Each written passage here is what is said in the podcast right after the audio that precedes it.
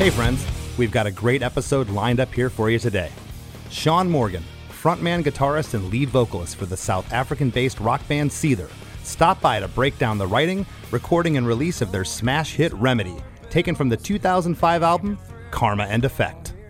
Shaun spoke of being a young artist struggling with who he was as a songwriter, amongst managers, producers, A and R people, and label executives, all telling him what they thought his music should sound like. He broke it all down in a super interesting and most humble way, and how this all fed into the inspiration behind this particular track.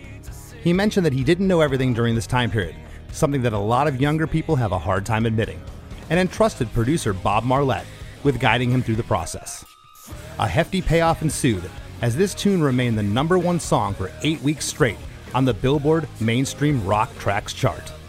For all this, a hilarious story about a record producer who let everyone know they were beneath him, and a whole lot more. Stay tuned. Hey, hey, have you heard? Chris DeMakes a podcast. Hey, hey, have you heard?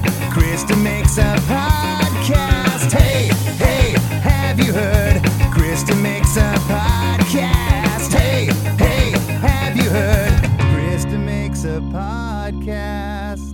Shaun, how's it going? I'm good, thanks, man. How are you doing? Bit of a slow start, but uh, I feel like I'm here now. I'm present. You you are present. Uh, yeah, I just uh, found out that Shaun is over in uh, the Nashville, Tennessee area. I'm here in Knoxville. I told him we should just you know driven and met in the middle to, to, to do this thing. I'm constantly surprised by how many people have moved to the, the Tennessee area. Nashville's obviously exploding, which is which is more than I was happy with. I've been here for eight years now. And even in that eight years, I've seen just this massive influx of people coming in, especially a lot of musicians from L A that used to live out there that have moved in here. So there's a big community building, and it's no longer just country, you know what I mean? It used to be just like, it was known as like the country music city, and I'm sure you understand, you know that, but man, there's oh, a lot yeah, of rock the- and metal guys here now. Yeah, the drum, drummer of my band uh, lives in Nashville, and and uh, w- what I've seen happen there in the last twenty years is remarkable. I think uh, I think Knoxville's next. There's a lot of stuff going on uh, downtown with building and, and whatnot. But yeah, I uh, want to uh, give a little bit of a, a background for the listeners right now for Seether. Uh, they're, they're a South African-based rock band founded in nineteen ninety-nine. Uh, the band performed, this kills me by the way, Shaun, the band performed under the name Sarin Gas until two thousand two uh, when they moved to the U S and changed it to Seether to avoid confusion with the deadly chemical known right. as sarin gas. And something, I've, I've made it through like eighty episodes now, uh, Shaun. I've pride myself on never asking a band's uh, what the band's name comes from, because I yeah. think that's the laziest ever uh, question you could ask. In this case, though, yeah. uh, Wiki- Wikipedia, which you can't always believe, uh, says the name came from the popular nineties song by Veruca Salt, Seether. Is that correct? Yeah, yeah, because when we when we had... Sar- okay, Sarin Gas was picked out of a, a hat. Basically, we were doing demos, and we, we had we had a sound effects C D, and, and there was a bunch of weird titles and words, so we just picked our five or six favorites, threw them in a hat, and drew out Sarin Gas, and that's what we went with. We had no idea at the time that it was in any way, you know, some sort of toxic gas or whatever. We just thought it was funny, and I believe at the time... Sarin meant something to do with like spiritual love or something in, in a different language. And and this is what we were told. So we just ran with it. We thought we were really deep and really cool. Uh, and then we moved to this, you know, we got the deal with with Wind Up Records in, uh, I think it was like September, uh, July of two thousand. Yeah, July of two thousand one, actually. Um, and they, they said, you look, you know, the, the band's great and everything, but we've got to change the name. And we said, fine, okay. I mean, you know, we will kind of treat this as a as a, a brand new step, a new chapter in the band, and, you know, turn a new page. And so then it was the thing of, you know, you know, it's it's it's tough enough to come up with a band name the first time. That's kind of cool. You're like, yeah, this is great. And you finally settle on something. And um, so this time we were like, oh, God. And, and for some reason, I really wanted a, a word with an S or a phrase with an S. And so we had, you know, we went through a couple different variations. We Stonefly was one option. And I was like, man, that's terrible. Uh, but that's because Dale's a he's a he's a, he's a fisherman. So, he, you know, these stone, stonefly nymphs are a thing that they fly fish with. So he was kind of into that. And at first I thought it was cool because Soulfly was a thing. So I was like, well, we, we can kind of fit into that fly category. But yeah, when, when we had to pick a name, I, I basically just said, well, you know, I was bored and I was listening to old C Ds that, the, that I, of bands that I liked, and I always really, really liked the the the grunge girl bands like L seven, Veruca Salt, uh, Babes in Toyland, all those kinds of bands. Yeah. And so I was listening to Veruca Salt. I was like, oh, dude, Seether's a great name. And and because at the time I thought it was really funny and I didn't think anybody else would know, but there was another rumor that was swirling around it, is that when they were singing the song, they were singing about their vaginas. And I was kind of like, well, that's funny. So let's call ourselves Vagina. So that's kind of where it came from. But, but you know, it kind of tied in too with the, with the idea that, you know, we, we were kind of an angry band and seething. And so, I, I mean, to me, it was kind of, it, it was cool either way. because we we we didn't honestly think we'd be here this long. So we said, let's just let's just throw out a fun name and, and do it for a couple of years and we'll go back home. So that's basically how we picked it. Well, if we ever do a show together, I'm gonna uh, thank you from the stages. I want, give it up for vagina tonight. All right. Yeah. I like I like it. Uh, Shaun, Shaun, and I love Veruca Salt and I love Seether. I love that song. Uh, Shaun is the frontman, vocalist, guitarist, and founding member uh, of Seether. Their first album, Disclaimer, was released in August two thousand two, and that album had three singles: Fine Again, Driven Under, and Gasoline. Fine Again achieved significant success and was also featured on Madden two thousand three. The band toured constantly, including a world tour with Evanescence. They reworked their acoustic ballad Broken to feature Evanescence lead singer Amy Lee. Seether's follow-up album, Karma and Effect, was released in May two thousand five. The album debuted at number eight on the U S Billboard two hundred. The album spawned three singles: Remedy, Truth, and The Gift. And of course, we're going to be uh, breaking down Remedy today, which reached number one on the U S mainstream rock charts. And it was their first number one hit with, uh, at this point, two thousand twenty-one, fifty-eight million YouTube plays. Uh, congratulations on, on that success. Thanks, man. Yeah, I, the YouTube stuff is so weird to me that, that, that that's become a thing, right? That that's a metric for, for like band success, but I, I appreciate it, man. Thank you. No, it's uh, that that's that fifty-eight million plays is pretty awesome. Uh, the album Karma and Effect, this is also awesome, was produced by Bob Marlette. Now, Bob, his productions are, are unreal, and how he has been able to traverse from the eighties when he got into uh, producing and writing, and he's an accomplished composer and keyboardist. He's unreal. Uh, but his production, writing, and mixing credits include David Lee Roth, Ozzy Osbourne, Alice Cooper, Rob Zombie, Sebastian Bach, Rob Halford, and Lynyrd Skynyrd. Uh, and then, of course, he became famous for producing hit records for post-grunge and alternative bands such as Saliva, Shinedown, Seether, and Filter. So uh, his career has just been unbelievable. How'd you, how did you meet Bob? I think that was a record company thing. As as most of the early producers were, um, when we first came over in two thousand two, we worked with uh, Jay Baumgardner, who was basically the A and R guy at Wind Up Records' best buddy. So he was sending all of the bands that way, and it was kind of like every every Wind Up band went to N R G. So it was us, Evanescence, uh, Finger Eleven, I think Drowning Pool recorded there too, and we all kind of went through the Jay Baumgardner school of production. And then the second one, they wanted to try Bob Marlette because um, I think Jay's studio had kind of taken a turn. Because for a while there, N R G was the spot in L A. You know, I don't know if you'd ever been there, but it was, you know, us yeah. as, as green kids going in. They were like, "Whoa, you mean somebody goes out and gets us a burrito if we get hungry?" It's like, yeah, that's great. You know, it's like you, you feel you feel so special, and you know, that's that's nine layer bean dip, yeah, dude. But that that studio was kind of, you know, it was outfitted to the gills, so it, it was it was a it was a, a nice experience. But I met up with Bob. Um, I don't know how the introduction was made, but I think again it was a label thing. And you know, usually when you get given a producer, you you kind of go through the catalog and you see if it gels with what you want to do, and you kind of listen to what they've done. And I liked what he had done. I mean, he certainly had a great catalog. So I ended up, I went over to his house and we met up, and, and then I, we did some writing in his in his garage little studio that he had set up. And that's basically uh, where I wrote uh, Remedy and a couple of other ones from that album. And we were living at the Oakwood in L A at the time, so it was it was a really kind of depressing time, because the Oakwood the Oakwood's not a fun place to live. We like to refer to the Oakwoods as the Joke Woods, folks. Yeah, yeah. Well, it's known by many names, man, but it's it's a, you know, so we we were we were there, and um you know, we we, we recorded that album at Larrabee. And I think we did the drums at A and M, and then we did the the rest of the stuff at, at Larrabee, I think uh North, which is I think the one in the valley. And we had to, we could walk from the Oakwood to the studio every day, so it was kind of cool. And he was definitely a, an easy guy to work with. Um, he definitely does, knows a lot about composing. He has a lot of ideas musically. Yeah. Um, but yeah, you know, it, it, that was a long time ago. And then we we actually did part of that album too. We we did it at um, uh, we did it in New York at one of those really famous studios, uh, mostly used by rappers. I forget what it's called now. But it was, you know, so it was like, it was this really sort of disjointed process. I, was, I wrote some stuff at, at Bob's garage, did some stuff at A and M, did some stuff at, uh, at, at Larrabee, and then did some stuff in New York too. So it was kind of all over the place, but it was a cool experience. He's, again, he's easygoing. He's got a pretty good worth, work ethic as far as, You know, you know, producers, they like to start at noon, and Bob, I think, was kind of a, a noon guy, but we'd go till about eight or nine at night. You know, a lot of guys were like, oh, six p.m., let's go, you know, call it a day. Yeah. So it was nice to have longer days, and, you know, these days when we do albums, we start at nine a.m. and we go till ten p.m., so we, we we try and get as much of a day in as possible for many reasons, one being, you know, once you start working, you want to get the ball rolling and you want to keep going, and the other being, you know, you want to you want to have less days in studio, because it's like the days of, of, of record companies saying, yeah, sure, go spend five hundred thousand dollars on making this album. Those are long gone. And and thankfully, yeah. technology has progressed to the point that I can make most of the album in this room that I'm sitting in. But yeah, he was he, he was good, man. He was he was fun to work with. Well, the reason I brought Bob up, you know, when my producer, Chris, he had been uh, talking to your publicist, and Chris hit me up, and as he always does weekly, and, and, and says, hey, what do you think about Seether? I said, heck yeah.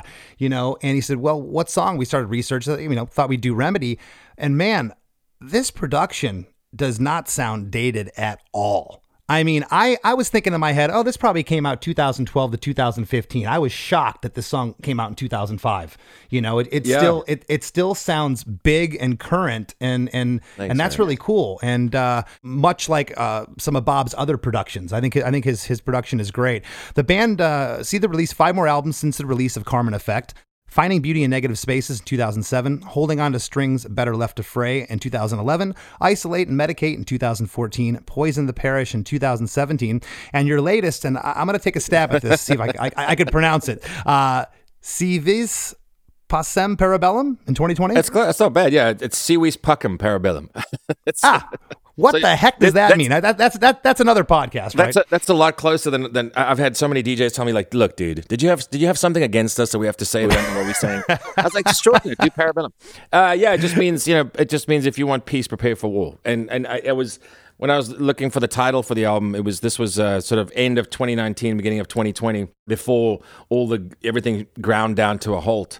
And I just I, I just felt that, that it made sense for me as far as. Uh, the lyrical content of the music and, and basically a lot of the a lot of the, the music itself. I just I just felt like this was a good way to to sum up everything I was trying to say. And then, you know, then everything shut down and it kind of was like, oh wow, this is starting to sort of feel like it applies a little bit more. And I don't know, just as as the year and a half has gone by, it just feels like that that the title was in some way it, for me it, it probably the most meaningful one we've had in a while, just because it wasn't meant to mean very much. It was just supposed to be sort of like a, you know, a snapshot in time, and now it seems like that that snapshot has become a lot longer than it originally was supposed to be. Yeah. Well, in the forty years of the Billboard mainstream rock artist charts, Seether is number eight of all time. On October fifteenth of this year, they released Vicennial, Two Decades of Seether, which was a career-spanning compilation of the band's greatest hits. So number eight, man, that's that's impressive. Congratulations Thanks, again. Thank you. Yeah, you know, it's it's those are fun things to see. It's it's it's not something I, I put much stock in, but um, it's nice to be up there because... You know, it's it's something cool you can hang on the wall one day, and I can. And my kid will think I'm awesome because I was in the top ten. I was like, oh wow, Dad was number eight. That's great. I don't know how old your kid is, but it, it mine's only four right now, and she's she's very difficult to impress. And I, I feel like the older she gets, that'll only get more difficult. so mine's four as well. We're right, we're right, oh, we're wow. right there. That's awesome. but uh, yeah, and, and and thanks for being humble. And I I, I only say this, and I congratulate you because that that is impressive. It's something you thanks, should be man. you should be you should be proud of. Thank you. But. Uh, We're going to jump into the song now. Uh, Remedy is is three minutes and thirty-one seconds, and I just want to I just want to start by asking you do, you, do you remember writing the song? I think at the time I probably had about five or six songs that were done, and obviously you want to have anything from twelve to fifteen before you go into record, so you can have something to, to sort of pare it down to an album length. So I just started tooling around. That guitar that I played it on was actually a John Five baritone Tele, which back then was a was a brand new thing. And I was like, he's like, check out this guitar, my friend John Five. I was oh, like, cool. cool. You know? So I started playing on it, and I was like, man, this thing sounds amazing. So I think I plugged right into his his lap, uh, his, his his his computer. And just started messing around with riffs and everything, and then I, I came up with a riff, and I was sitting there, and he's like, "Oh, that's great. Let's let's work with that." So I, I started, you know, kept playing it, and then he. There was the first time I'd, I'd ever seen anybody do really well programmed drums. Like I had on our first album when we did demos, we had a guy program the drums for us while we were gone during the week, and then we'd come on a Friday night and we'd do two or three tracks.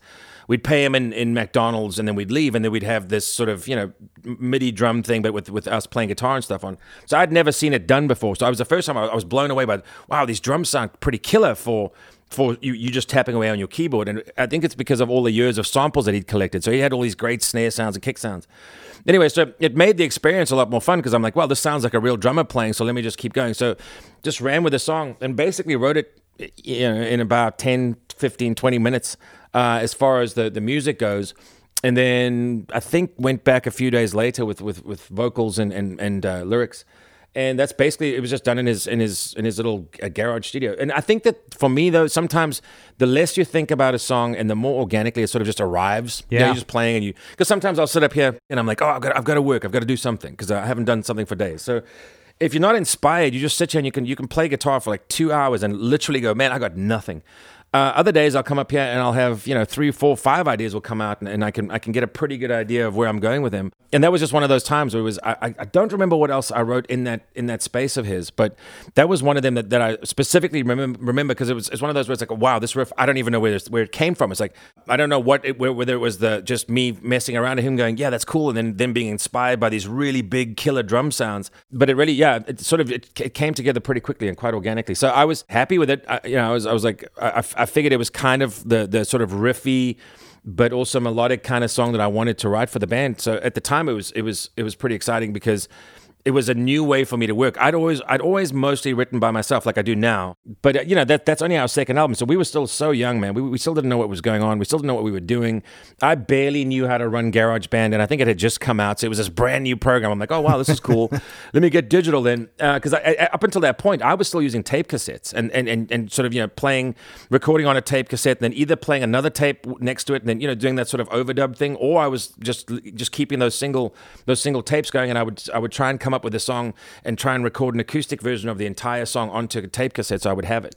So for me, and this yeah, is... Yeah, the, the, the old the old recording struggle was real, man. Right, man. It's like... So it was It was honestly, now, and now that I think back to it, it was almost twenty years ago. It was like, it was, I think it was like two thousand three, end of that, maybe two thousand four.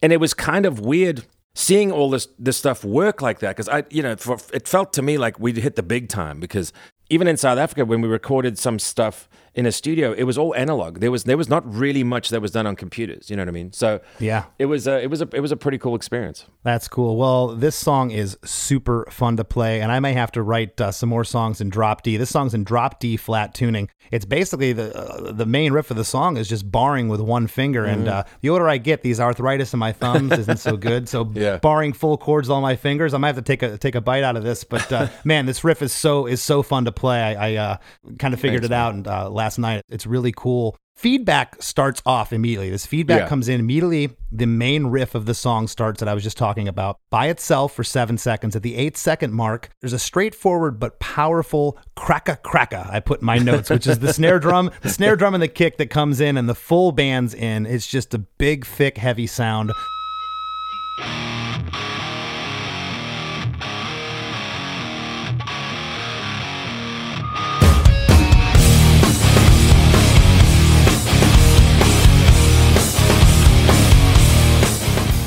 From fifteen seconds to twenty-one seconds, that's the, when the guitar lead comes in, which again is super fun to play this riff. It took took me a minute. There's some cool string bends in, yeah. in there that, ha- that that that happen.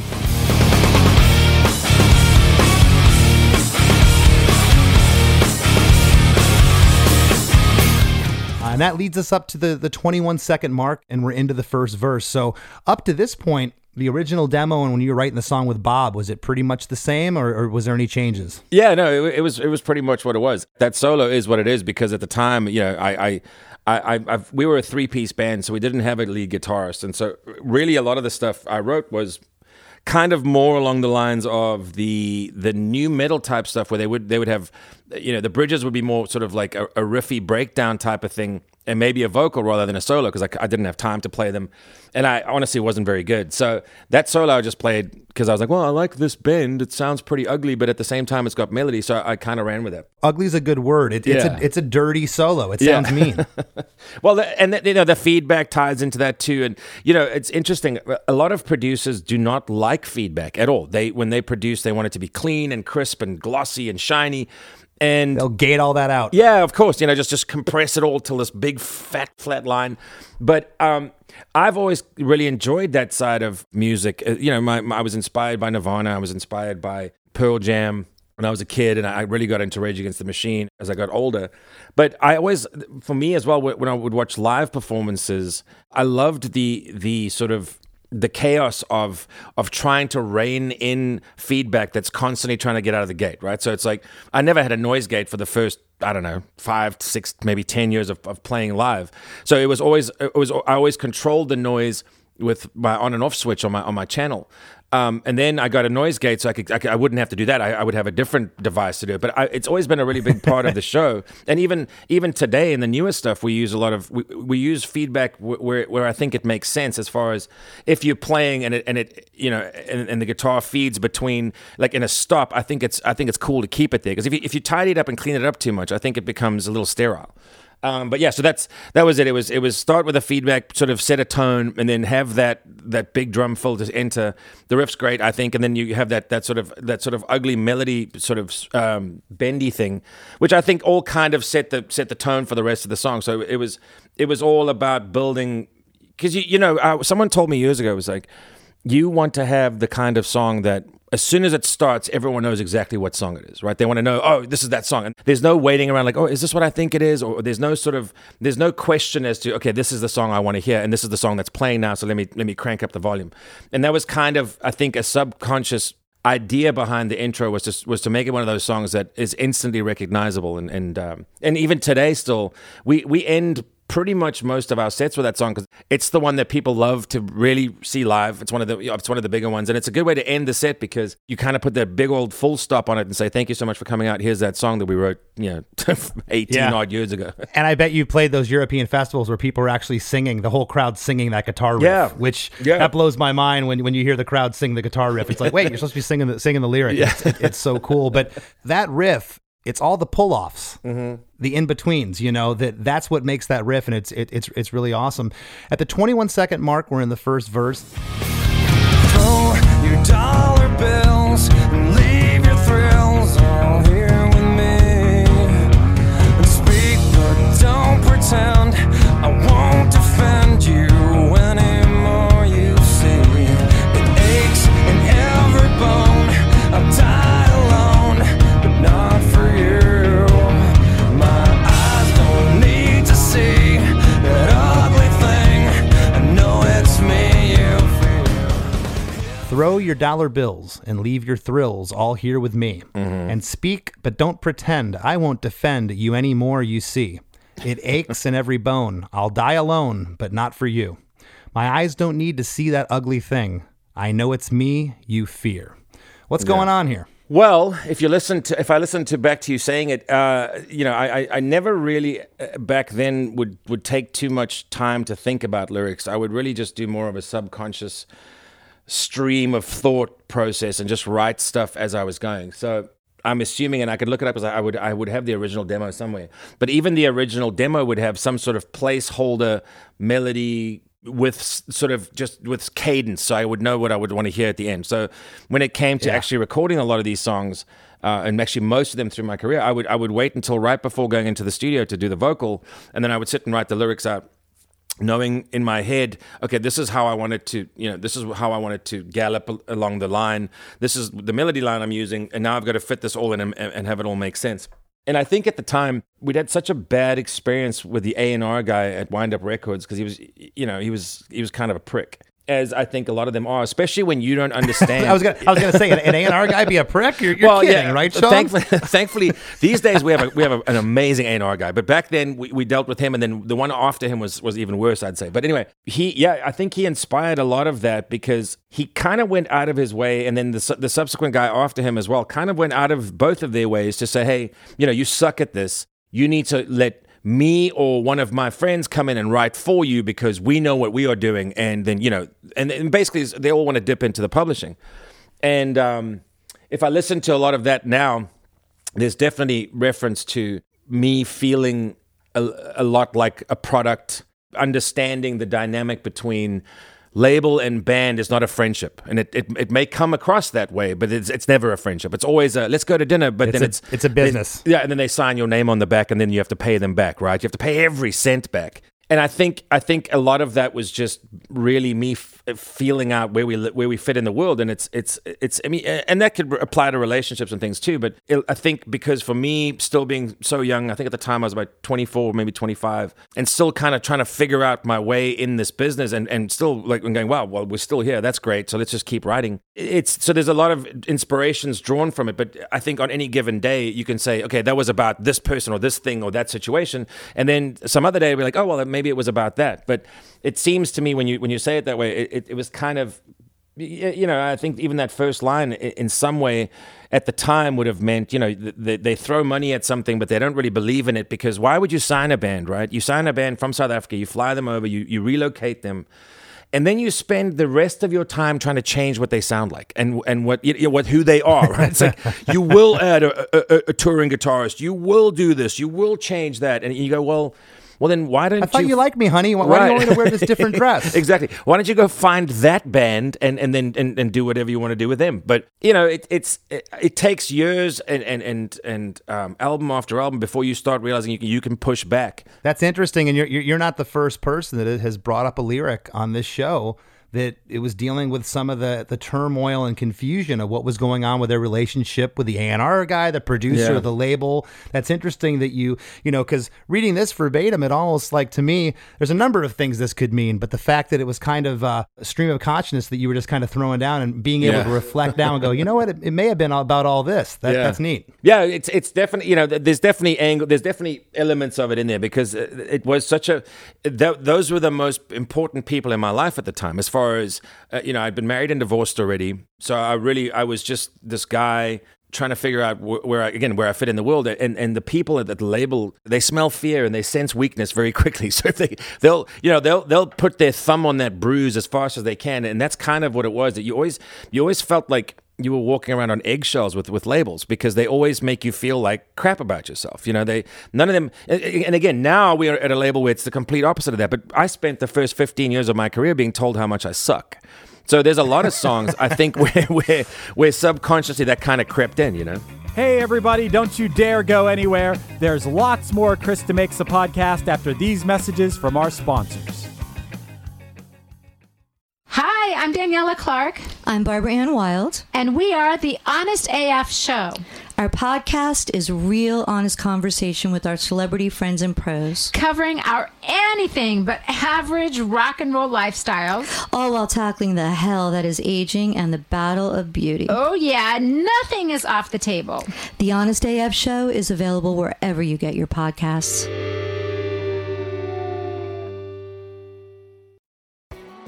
If you're looking for an inexpensive and unique gift for a friend, family member, or even for yourself, check out I love enamel pins dot com. From Hollywood stars like Jeff Goldblum and Meryl Streep, to fictional characters like the Golden Girls or Jack Torrance, to sports stars and musicians and politicians and dogs and cats, there's something for everyone at I love enamel pins dot com. As an added bonus, use the discount code Chris DeMakes at checkout to save thirty percent off your order at I love enamel pins dot com. And now, back to the show. When the verse comes in, there's like this tom drum breakdown with a cool string picking pattern on the clean guitar. And that's throughout the whole verse. About halfway through, when you get to the third line, it aches in every bone. Another chuggier guitar, almost panned off to the left, comes in right there. Kind of just, yeah. you know, just add, adds a little something. You see me, it aches in every bone. I'm tied alone, but not for you. My- I like that harmonies, and they're they're haunting harmonies in this song, uh, come in on the very third, on the third and fourth lines here. And it goes all the way up to the fourth line. I know it's me. And then the last thing here, you say, you fear. There's no harmony on that. Do yeah. you remember, was that something that Bob uh, was talking about in the studio wanting to do? Or was that something you wanted to leave a harmony off there? I will say, after all the years of working with all these producers, Bob was a pretty, pretty good, uh, a big fan of dynamic. And, and, and little things like that can make a big difference. Like, you know, to the average person, it might not make a huge difference, but he was kind of into the nuance of things. And whenever you did stuff like overdubs, he made you think about it in a way which I'd never thought about, because when I was in a three-piece band, overdubs weren't important. And, and you know, the, the reason why we did a lot of stuff in drop D was because if I was playing just with with my, my finger on the on the, the top three frets, I could add my, my ring and my pinky and, and, and really fill it up with, you know, with the uh, sort of the D chord shape. So I, it, it could sound like there were two guys playing. But at, at this point in time, we had a, we had a member in the band called Pat Callahan. So there was there was writing the stuff. It was it was quite conscious that we were trying to include the second guitar part in that. Really, I think a lot of it was modeled off of, if you looked at the dynamics of Smells Like Teen Spirit, it, it, I think it follows quite closely to that sort of blueprint where you start off, without, with the exception of starting off clean, right? But the, the, we came right in, and then you have that soft, soft, loud, soft, loud dynamic, because that's just something that I, as, as a kid, you know, listening to the Pixies, listening to Nirvana, Pearl Jam, all of those kinds of bands, it was just, to me, that was the stuff that I loved, is like when you hit a chorus, let's make it a chorus, let's make it big, yeah, let's make it loud, yeah.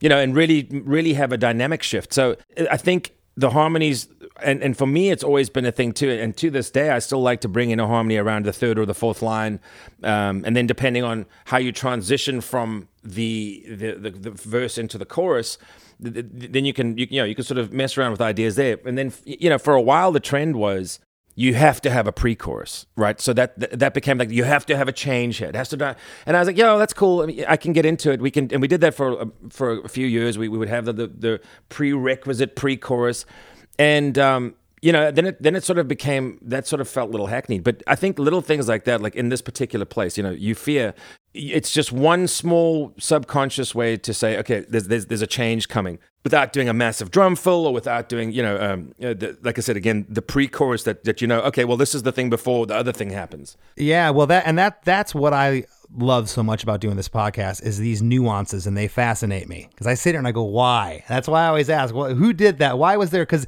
yeah. in this instance, it, it adds a little bit of, there's some personal thing going on with just saying you fear by yourself. It's right. not it's not the harmony on there. It's a little more personal, which leads into, at the fifty-four second mark, what I'm calling the pre-chorus, which, Shaun, right. might be the shortest pre-chorus in history at three seconds.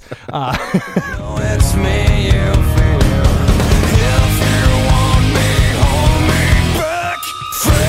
The line is, if you want me, hold me back. And on right. back, that is just Shaun alone with a feedback guitar. And also yeah. on that line, uh, the drums switch to a straight beat from that tom beat, which is in the verse. And uh, the big stereo guitars come in. I say big stereo guitars because they're they're there, but then when the chorus hits, they get even bigger, yeah. which is awesome. But that's what I, that's what I'm calling the pre-chorus. Would you consider that part of the verse or the pre-chorus? Yeah, I'd say I'd say it's probably like, like a tag. A, a pre. I, I mean, I guess you could consider it a pre-chorus. It was, like you say, it was a short one. And it, it didn't quite follow the formula which came after that on a bunch of albums and with a bunch of bands, where you had to have a, you know, like a, a four bar pre-chorus. We at least we at least we nipped it and kept it real short there. But I, I would say that's that's probably the pre-chorus. Yeah. I like it because the again the guitars come in there. Okay, yeah. it it gets heavy, but then it even gets heavier when the chorus comes in, and yeah. that and that's really that that dynamic's cool. At fifty-eight seconds now, we're in the in, in chorus number one.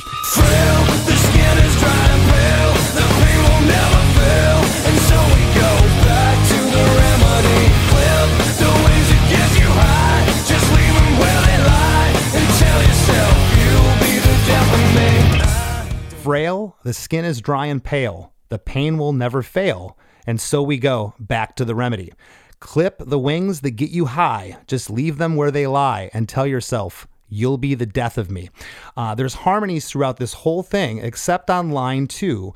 Back to the remedy, it almost sounds there like maybe the vocals are double tracked on the lead yeah. vocal, and there's no harmony there. I, I, it was kind of hard to tell how how it's mixed. Is that what's going on? Yeah, on all the choruses, uh, Bob was a big fan of, and and and still to this day, I like to double stuff in the choruses. So in most of the stuff we do, there's the the, the main melody is always doubled, and, and often the harmony is doubled as well. Because when I'm when I'm doing demos, I like to do the main vocal just slightly panned left and right, and then I do the harmonies panned hard left and right, so that if you're listening in headphones, they kind of sit behind your head. You know what I mean? So it, it feels yeah. like feels like you got this this three sixty situation going on. So that's definitely doubled. You know, and then that was something I didn't even I, I never understood until I came to the States and, and understood that that's how you get that really big full sound. And and it, it's a small it's a, it's a it's like you know it's it's not a particularly clever trick now that everyone knows about it, but I think it's so it's so effective because it does create, it's sort of like you say, the chorus gets bigger, not only with the vocals because they're, they're getting doubled, but the guitars then also got doubled. You know what I mean? So yeah.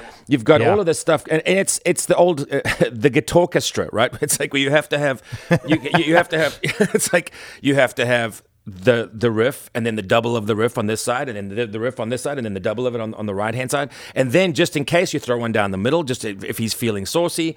And then oftentimes, even sometimes, we would do a subsonic uh, riff that was the same riff, but it was, you know, it was tuned a whole step down. So, and that that sort of came later for us, but It's a it's a trick to make it feel bigger and, and, and sort of fill the gaps that, that are there in the verse. And I, I think it's effective, especially if you're listening in headphones or if you're listening on speakers too, because that's my favorite, is to sit up here and, and crank stuff loud enough that, that the neighbors complain. But yeah, it's it's a, it's a nice way to sort of elevate it without bringing too much extra noise and sound into it. You, you just really sort of, just by doubling or sometimes tripling the tracks, you can create this huge sort of wall of sound. And in those days, when we were recording with, with Jay and with Bob, and even when we did with uh, with Brendan O'Brien, there was no tracking, you know, the, your your three guitars at the same time. It was, you would track each one separately. So it's like, okay, well, let's do oh, the yeah. Marshall, and you do the Marshall, then you do the Mesa, then you do then you do the Bogner. So you go, cool, now we've got those three. Then you go, now we have to do the other side. So there was never anything like where today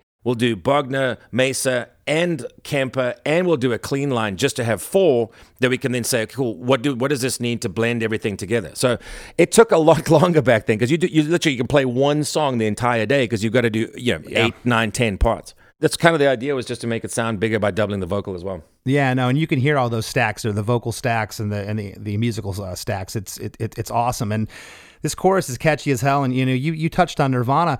Uh, you know, Kurt double tracked all his choruses, or a lot of them. Definitely Teen Spirit yeah. and some of those songs. And this chorus, man, I'm telling you, this this chorus sounds like it could have been off uh, something off In Utero. It just reminds me of that that period of of of, of Nirvana. It's just uh, thanks, man. Really catchy and really cool, and you can Thank you can you. tell that you were a big fan. I was very much inspired as a kid. I, I mean, I, I, Kurt inspired me to pick up guitar and learn to play guitar.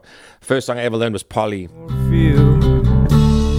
Isn't me, haven't seen, let me clap, dirty wings, let me take a ride, cut yourself, want some help, please myself. And Nevermind was a very, very influential album to me when I was about twelve years old or thirteen years old. So it certainly was back then, and then this, you know, this was, this was, this was, that album we recorded probably about, um, ten or eleven years after that. So I was still very, very he- heavily influenced by the Nirvana dynamics. It's funny, if I listen back to some of the Nirvana stuff now, the guitars were not as heavy as I remember them as a kid. They're actually not that heavy at all, which is interesting yeah. because the heaviness came from the combination of everything, you know, Grohl's drums and the bass and the guitars. So because he's got like an, an overdriven single coil, you know, Strat sound basically. And these days, it's everyone's got humbuckers and you've got your massive tube amps rocking. It's crazy how, I, in my head, I would hear you know, something off of Nevermind being so big and so loud and so heavy. And if I go back now, it's actually it's actually far more nuanced than that, which is interesting. And there's no overdubs, you know what I mean? In the chorus, it's just the guitar. There's no there's no like fiddly bits at the top of the, you know. It's just it's just it's the meat and potatoes of the song and the vocals. And I I I really really. I find it interesting that in today's music, it's almost like it's expected that there's a lot more going on than just the, the fundamentals of the song, right? So mm-hmm. even in Remedy, there's not a lot of overdubbing. No, there's no there's no fiddly stuff in the chorus. It's it's just the riff and the vocal, basically. I want to comment on that. That's a great point for the listeners. When he's talking about fiddly stuff, you're talking about little noodly guitar parts yeah. panned off to the right speaker or to the left, or this yeah. little counter melody that's going on. I mean, this is right. pretty pretty straightforward. I love that it comes out of the chorus straight in, breaks back down to that tom drum breakdown uh, with that clean guitar picking. Be the gentleman. I don't need a frown. I need to mount so far.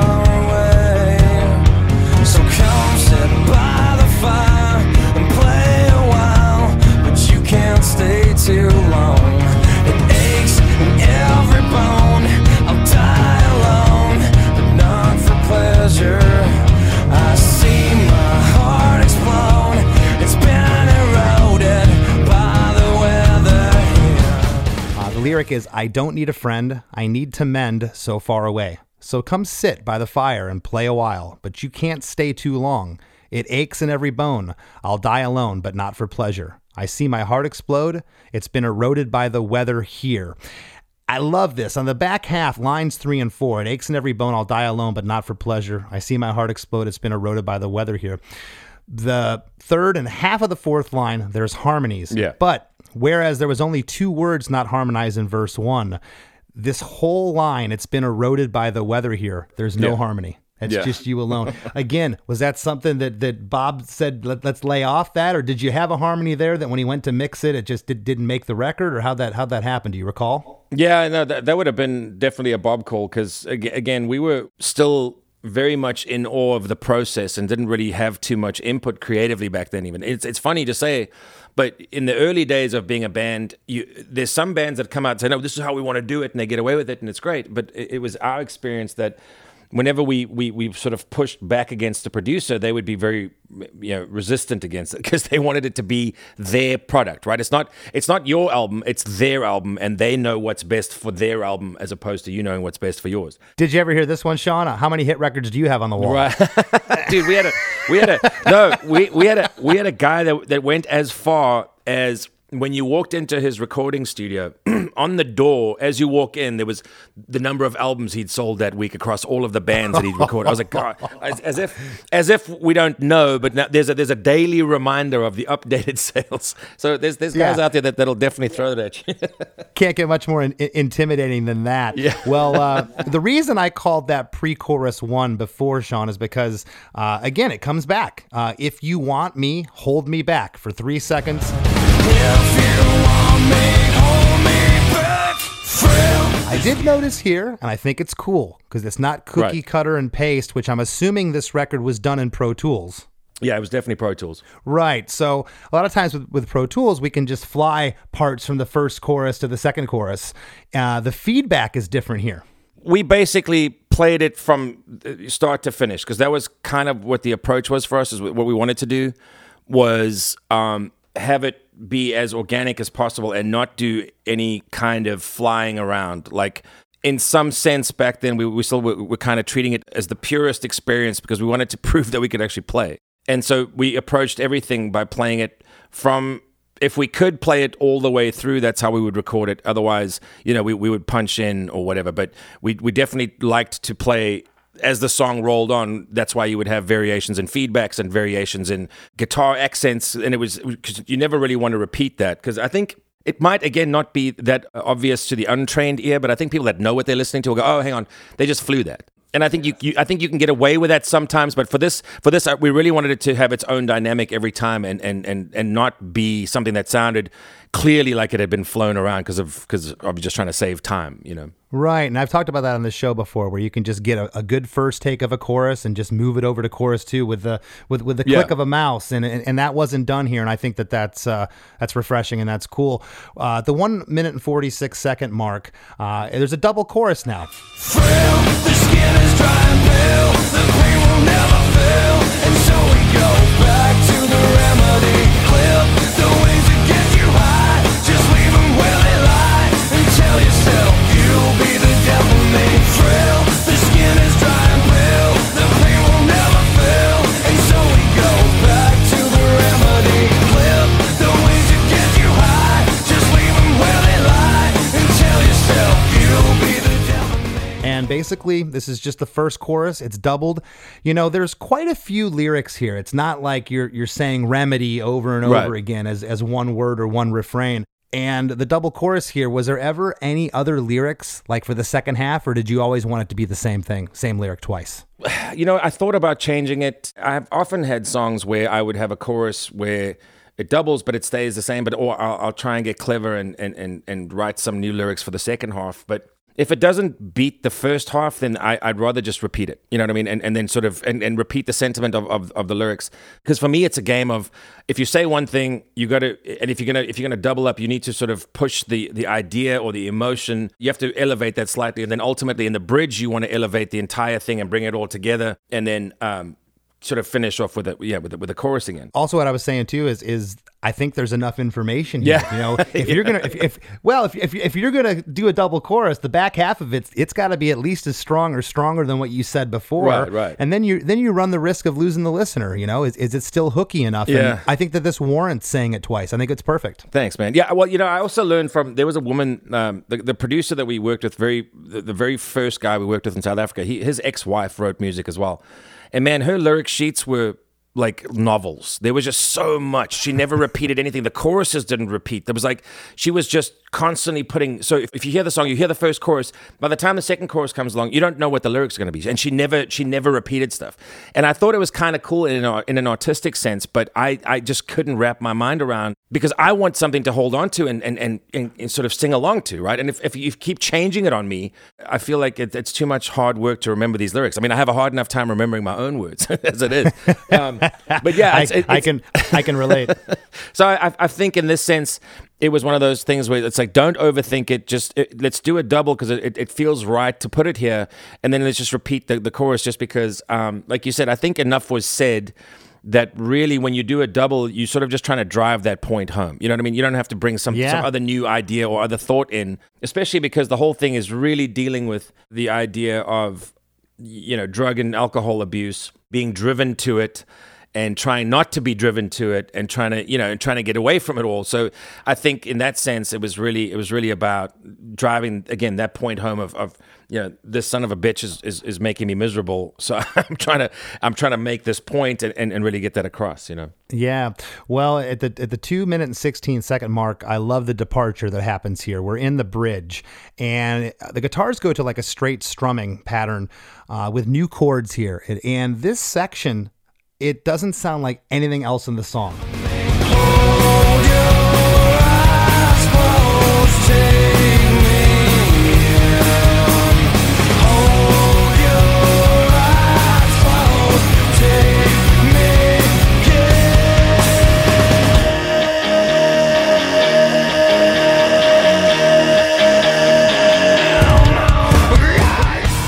Everything else just kind of brooding and, and the, the staccato guitar parts. Yeah. And here it's kind of straight and it's just, it's a great departure here. I love the super low buried haunting backing vocals here. I think it's great. Yeah. Um, and from two minutes and thirty-one seconds to two minutes and thirty-seven seconds, for six seconds, you hold out the word in. Yeah. The lyric is hold your eyes closed, take me in, hold your eyes closed, take me in. And the last in you hold out over the intro guitar riff. The intro guitar yeah. riff comes back in there. But the guitar is broken down to just one guitar. It kind of gets small there. Yeah. And then the guitars come back in with the band and the intro riff is still going. And that, that original lead part, that lick, yeah. that bendy lick that we, that, at the intro riff, that comes back in, but it, it expounds on what it is in the intro. It kind of tails off from there and does a little bit more of a solo, which, yeah. again, it, it sounds dirty and, and mean.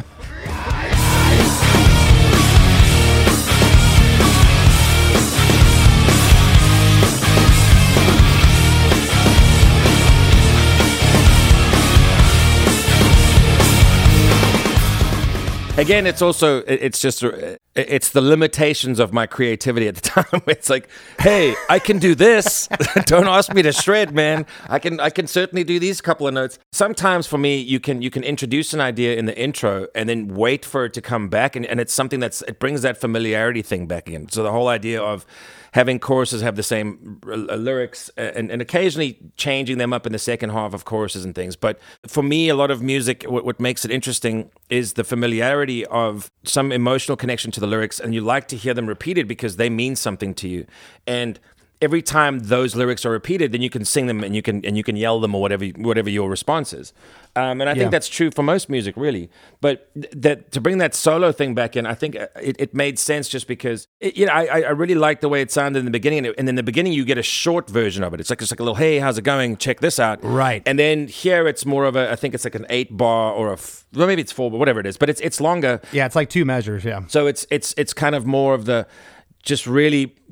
And then, you know, when it just sort of wails at the end, it sort of, it, it almost sounds like something's in pain. It sounds like you, you're trying to create something, you know, orally that sort of drives the point home too. So that bridge lyric, it's about feeling like I'm getting screwed over by by the A and R guy and, and, and the record company and all that stuff. So it's just a, it's really from, from the, the, the lyrical perspective is from their side to us. The solo thing at the end was kind of like to sort of ex- expand on that idea of this, this what f- what's what oftentimes with them would feel like a painful experience, and it, it was kind of a, a, a you know not not traumatic in any sense, but it was a tortuous experience because dealing with those people that are that got their heads so far up their own asses, it's like it's difficult to have conversations when, when somebody comes in and they, from their perspective, their view and their opinion is the only right one in the room. And that, that was never, that never faltered.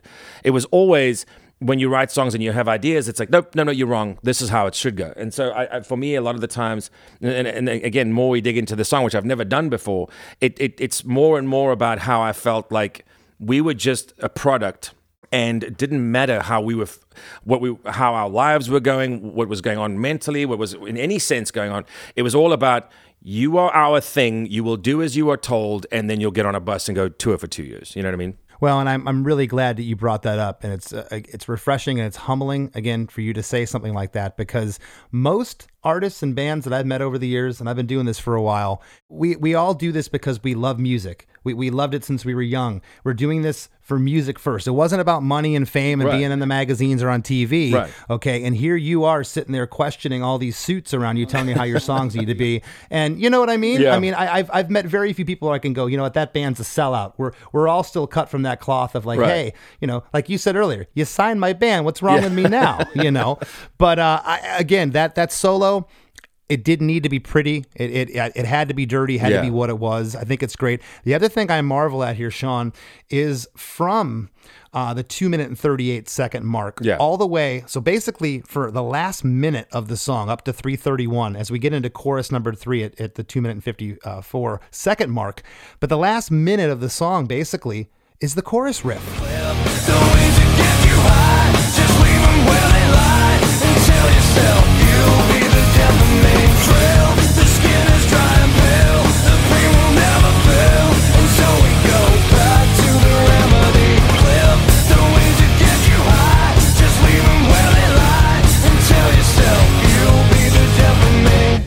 Yeah.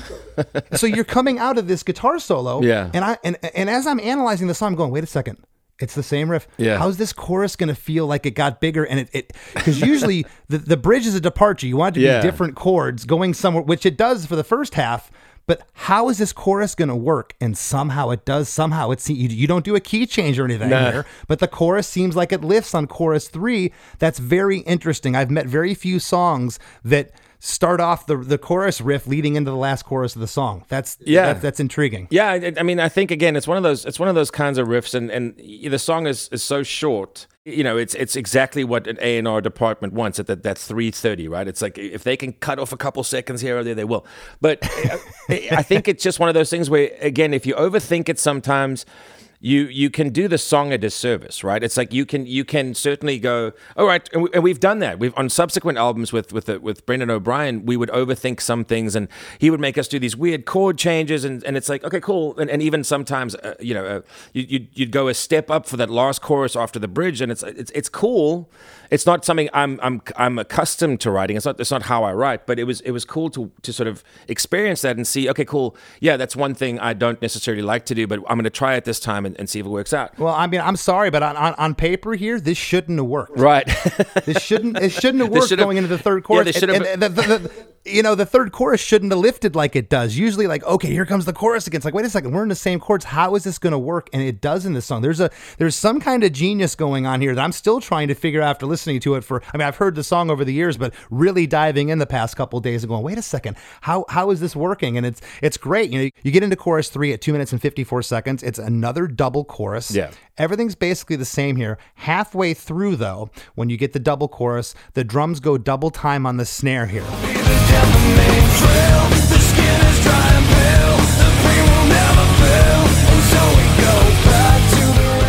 Kind of seems like there's some urgency. Yeah. You're leading up to so- you're leading up to something, which is the last line here. You say that last line without a harmony, yeah. which again is a, is a very personal lyric. You'll be the death of me, yep. and on the words "death of me," the whole band dun dun dun. Yeah, and the song just the song just ends. And tell yourself you'll be the death of me.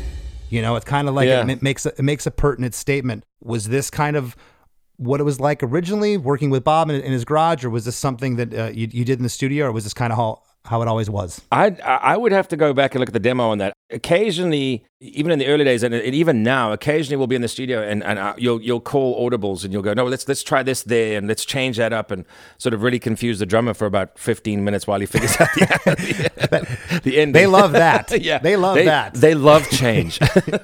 yeah. I, I've been playing this for six months and you, you thought it was yeah. fine then. Yeah. No.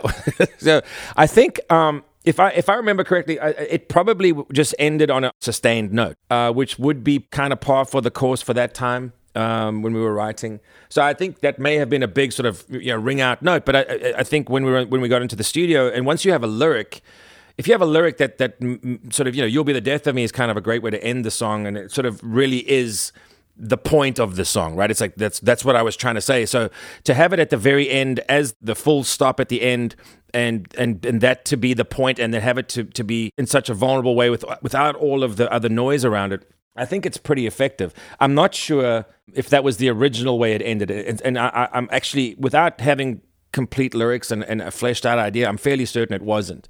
So that would have been an in the studio call saying, "Hey, well, let's how about we do this ending instead and make it more of a more of a you know drive the point home." Because you could say "You'll be the death of me" and have that note ringing, and it just wouldn't be as powerful. I don't think. Yeah, that's exactly what I said. I think it makes a statement. Yeah, I think it just it just it comes to a screeching halt, and I think the lyric the lyric warrants that. I think it's great. Yeah, thank you. Um, We're going to wrap up here in, in a moment. I, I just want to, first off, just, again, congratulations on all your success. I want to thank thanks, you man. for jumping in the hot seat with me today. No, it thanks was, for having uh, me. Very interesting to, to to go through this song. And if you'd like to leave the listeners right now with anything you have going on, Seether has coming up, uh, let, let us have it. We have uh, an E P coming out early next year, which is the third installment of Si Vis Pacem Parabellum. We just released the Wasteland E P uh, a couple months ago. And there's, so there's a third part, which is basically... It's the five remaining songs of the twenty-one originally recorded for the album, and then we couldn't figure out which ones we wanted on the album. But I knew we wanted them all to come out, so that's coming out.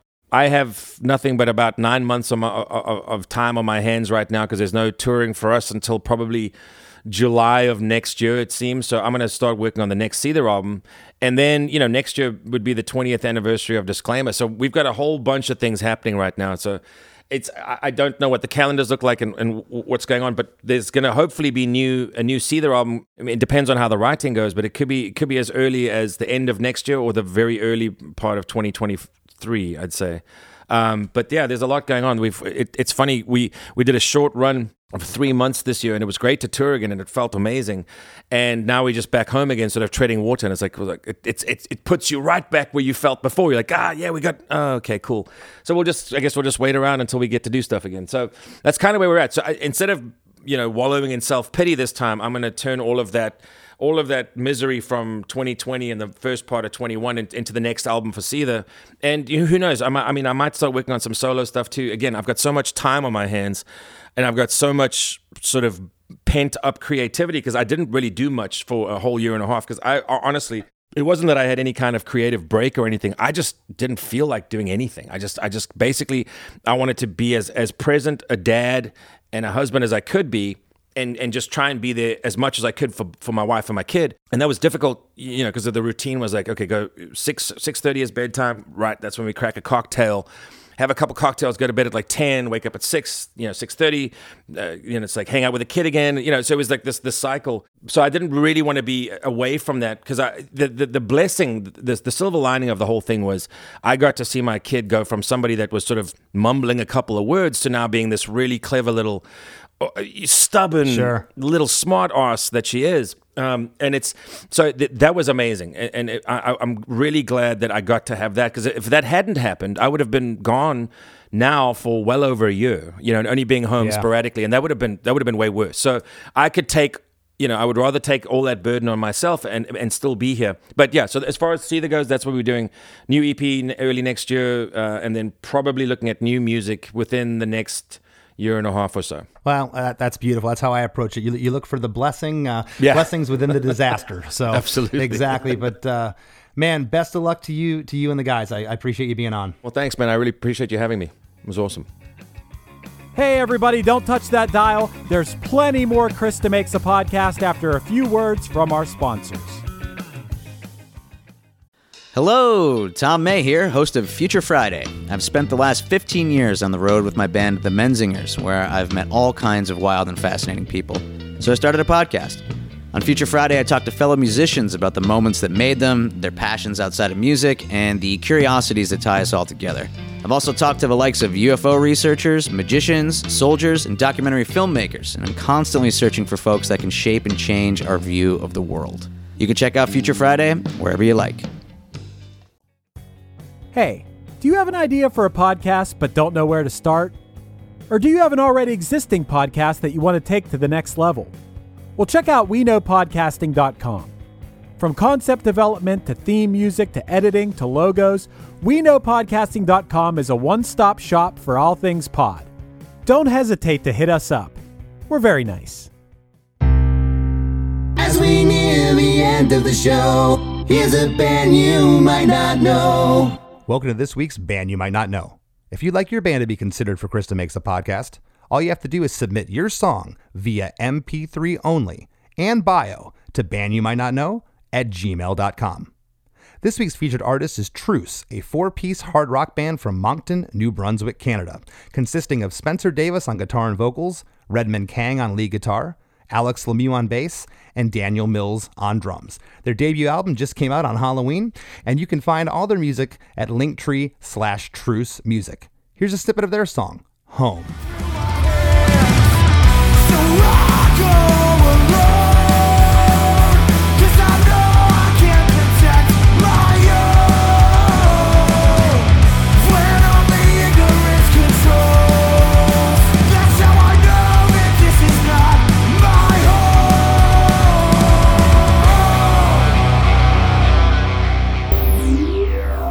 The Wrap with Chris and Chris. Well, that episode was great. Shaun was a super humble guy, and I can't help but love listening to a guy with a South African accent talk. I can't help it. It's great. Nah, he was he, he was awesome. I, I had quite a few laughs during that, and uh, very, very humble, very gracious. Yeah, man. I, there were so many things he talked about in that episode that I don't know that we've talked about in the rap before. But one thing I noticed was when he was talking about producers or just musicians in general who are really good at programming drums in real time. And Chris, I know you have a lot of experience programming drums now with doing all your custom songs and doing demos for Less Than Jake songs. How quick are you at programming drums now? You're probably pretty good, huh? Well, I'm I'm I'm quick now because I you know, mostly I use the Logic drummer, and now yeah. I'm learning how to fly different sounds into that, and I'm I'm trying to expand my my program drum vocabulary. But yeah, it's it back in the day it was, you know, especially two thousand five, it was it was difficult to program drums. You had to really know what you were doing. And I saw some of these guys. I mean, the guy that worked on uh, In With The Out Crowd, he was doing some drum stuff that was just like, I was listening to some of the stuff that he was working on, uh, Paul, uh, unreal, yeah, absolutely unreal what, what they could do. So I'm, I'm nowhere near, near the level of that, but, but yeah, it's, it's definitely a, an art form. You have to know what you're doing. It's cool watching a producer. I remember watching Mark McCluskey just in the grid within the programming, programming drums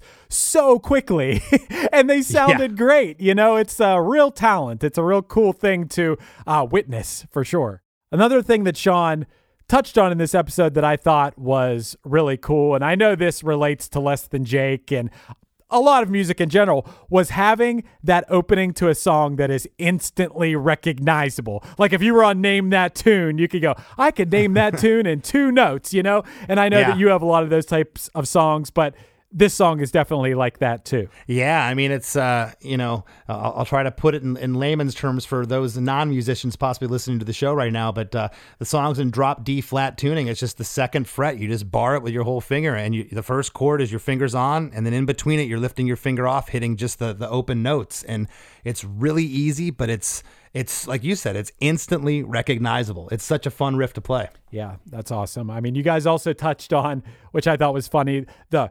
prerequisite pre-chorus, like that thought process that yeah you, you have to have an intro, verse, pre-chorus, chorus, like there that there's this formula to songwriting that you have to follow if you want to have a hit song. To be honest, man, when I hear those songs that follow that exact whatever A B A B type formula, I get bored, you know, and it, yeah. and it's it's the uh differences from that formula that makes music interesting to me. But maybe that's just me. Well, and Shaun even said it, you know, this pre-chorus is, is actually like a tag on the verse. It's only three seconds long. Right. But I called it a pre-chorus because that exact lyric happens before chorus one and before chorus two. So it really is a pre-chorus, but not in the traditional sense. And I think that he didn't want it to, to have a, the cookie cutter pre-chorus prerequisite. I, I, I think that that maybe is why it was it was that short. And I think the setup's perfect for uh, leading into the chorus. Yeah, for sure.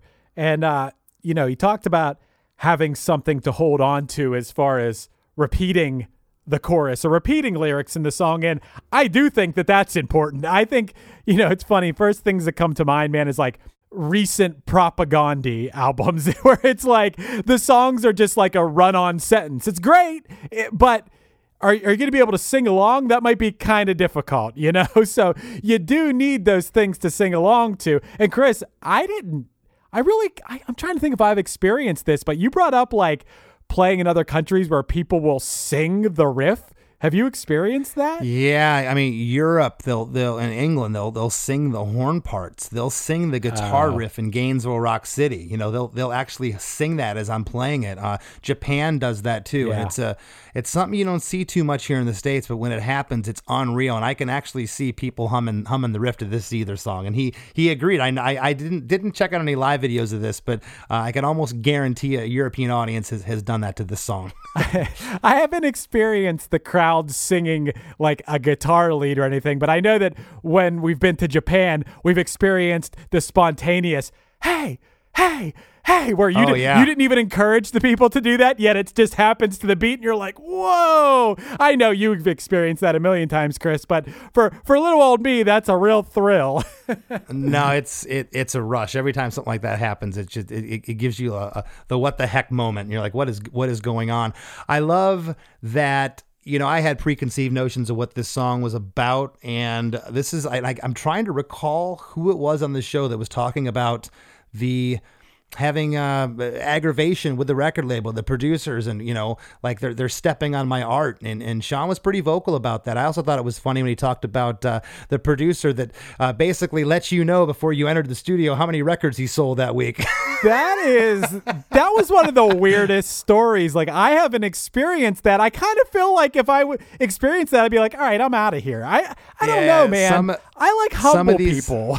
yeah. Some, some of these guys, and I've heard producers say, you know, well, how many gold records do you have on your wall? And, Jeez. you know, you, you, it, it, that, that's a rough one to come back with, because I would look at them and go, Uh, well, I don't have any. Right. I that mean, doesn't that doesn't invalidate me as a songwriter, a musician, or a human being, but it's hard to argue that point. Uh, luckily, I haven't had uh, maybe one or, or, or two producers like that. Most of them are are in there as a, as a team player, but you'll get some of these guys, and usually it's at the uh, the eleventh hour, the witching hour. You've been working for nine hours, and you just you, you know everyone has an idea what the bridge should be, and finally the producer goes, "It's gonna be this. How many gold records you got on the wall?" Sometimes it's warranted, but very, very, uh, very few and far between. I guess if you hired a producer and you're shelling out the cash for their for the job that they can do, you want them to have a little bit of an attitude about how good they are, I suppose.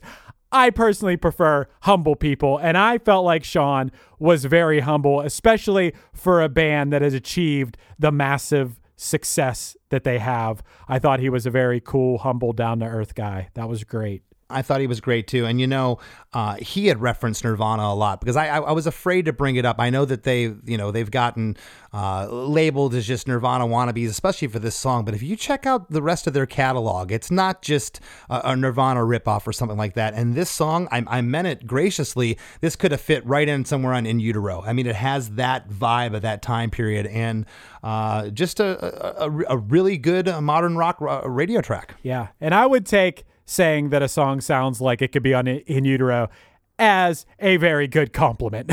You know, if you told yeah. me that, I'd be like, thanks, man. And I think that's kind of what he said too. So I don't think anyone took any offense to that. No, not at all. And, you know, this band, I, I, I said it at the top of the show. I, I was thinking, yeah, this song probably came out two thousand twelve, you know, twenty fifteen maybe. Uh, I was shocked. two thousand five. They've been been around for twenty years now. This band. I don't know where the time went, but uh, they're uh, they're doing something right, man. They got they've been doing a twenty year career is uh, nothing to laugh at. Yeah, definitely one of those bands where if you weren't that familiar with them, you might be like, Seether, yeah, I've heard of them, but I don't know. But then once you start going through the songs, you're like, yeah, I know that song. Yeah, I know that song. Yeah, I know that song. Uh, they're just, they're one of those bands for sure. And that's just a, a credit to their massive uh, mainstream success, which is awesome. And speaking of mainstream success, Chris, we can't get much more mainstream than our supporting cast V I P program. It is the most mainstream supporting cast program there is, I would say. And uh, hey, it's the holiday season. And one thing that people might not know, Chris, is that you can give the gift of the Chris DeMakes a Podcast supporting cast to anyone you know who you think might enjoy the After Party podcast or might enjoy the opportunity to be a contestant on Defeat DeMakes in the future, or to get discounts on merch, or just support the podcast in general. If you go to chris demakes dot com and you click on gifts at the top, you can give someone the gift that keeps on giving year round. Absolutely. And we want to thank each and every one of you who has joined the supporting cast V I P program. It is growing by the week. Uh, your generosity is awesome. As Chris always says, it, it, it keeps the podcast going, the podcast that you know and love, keeps us motivated to want to do more. The Defeat DeMakes music trivia show, we're going to have another one coming up soon, has been just uh, so much fun putting putting that together. And uh, we, we know from the feedback from you guys that you've been enjoying it as well. And I uh, can't say it enough. Thanks to everybody who's joined our Facebook group, the Chris DeMakes a Podcast Facebook group. We have a, a blast in there. And if you haven't joined, uh, please do. Man, we have a lot of things planned now. And just as you were talking about supporting cast, whether you're part of it or not, the interaction and support from everyone that listens does seriously get us fired up. And the plans that we have for this coming year to take this podcast to the next level are very exciting. I am very happy and fired up about the things that we have going on, Chris. And we're going to start rolling some of those things out here soon. And uh, that's all thanks to you who is listening to this podcast right now. So thanks. Absolutely. You know, you kind of let the proverbial cat out of the bag a little bit, Chris. I am so jazzed to start talking about all the stuff we have coming up. We can't let it out just just yet, but we have so many great things at the top of next year that we cannot wait to share with you, the listeners. Thank you so much. Hopefully you have a wonderful rest of December, because we are in holiday month. You're going to see a lot of crazy relatives. I try to avoid my crazy relatives as much as possible, and they try to avoid me because I'm I'm a crazy relative to them. Yeah. I believe that. I don't... Right on. Well, again, thanks to each and every one of you for listening. We appreciate everyone. And I want to thank this week's guest, Mister Shaun Morgan from Seether, for sitting in with us. We'll see you next week.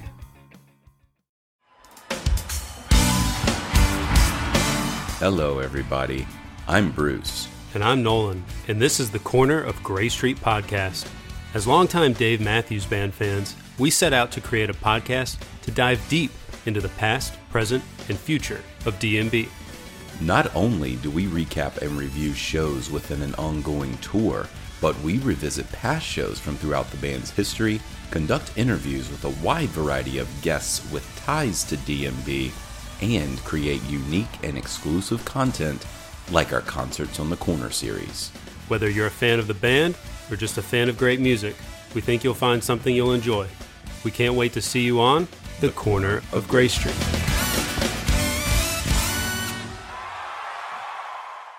One Hit Thunder is a podcast where we both celebrate and have a good laugh about bands and artists that had just one hit that we all know. Each week, we're joined by a guest from the world of music or comedy to learn more than you ever thought you would about some songs that you can't forget, and we decide if they brought the One Hit Thunder or were nothing more than a one-hit blunder. Look, if you listen to the show, you're probably going to laugh, and I guarantee you're going to crush next time the bar has music trivia. Tag Team, Jane Child, Meredith Brooks, Looking Glass, Sean Mullins, Eiffel sixty-five, E M F, Crash Test Dummies, Crazy Town, Chumbawamba. We have hundreds of episodes in our back catalog and a new episode each week, so pass the Dutchie, make sure you're connected, and subscribe to One Hit Thunder wherever you get your pods.